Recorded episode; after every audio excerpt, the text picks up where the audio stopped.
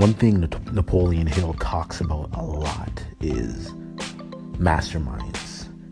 The idea of getting a group of like minded people and coming together and just those ideas and those brains being and moving and, and being on the same wavelength, it uh, creates like a larger brain at that is able to come up with even better things and think on an even higher level. And, you know, for myself personally, I'm a pretty introverted person at times, and it's easy to try and do a lot of things in life alone. But this idea of a mastermind, I recently really started focusing on applying that this year in 2018.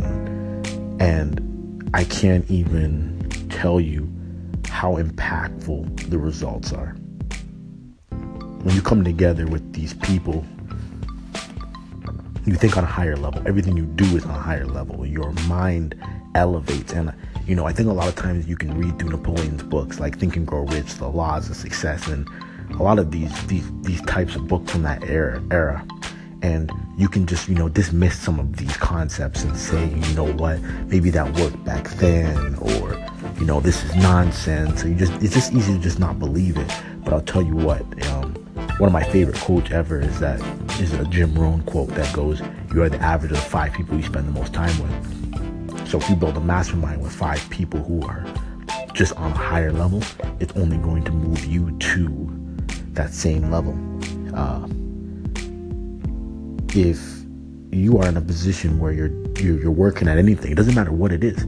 Get around like-minded people and say, you know what, we're gonna set a schedule, and we're gonna meet on a regular basis, and we're gonna talk, and we're gonna have subjects, and we're gonna think together, we're gonna brainstorm together, we're gonna come over obstacles together, we're gonna do it all together, and just watch what happens in your life. It will be extremely powerful, and I promise you, you will not regret regret it. The power of a mastermind is unbelievable.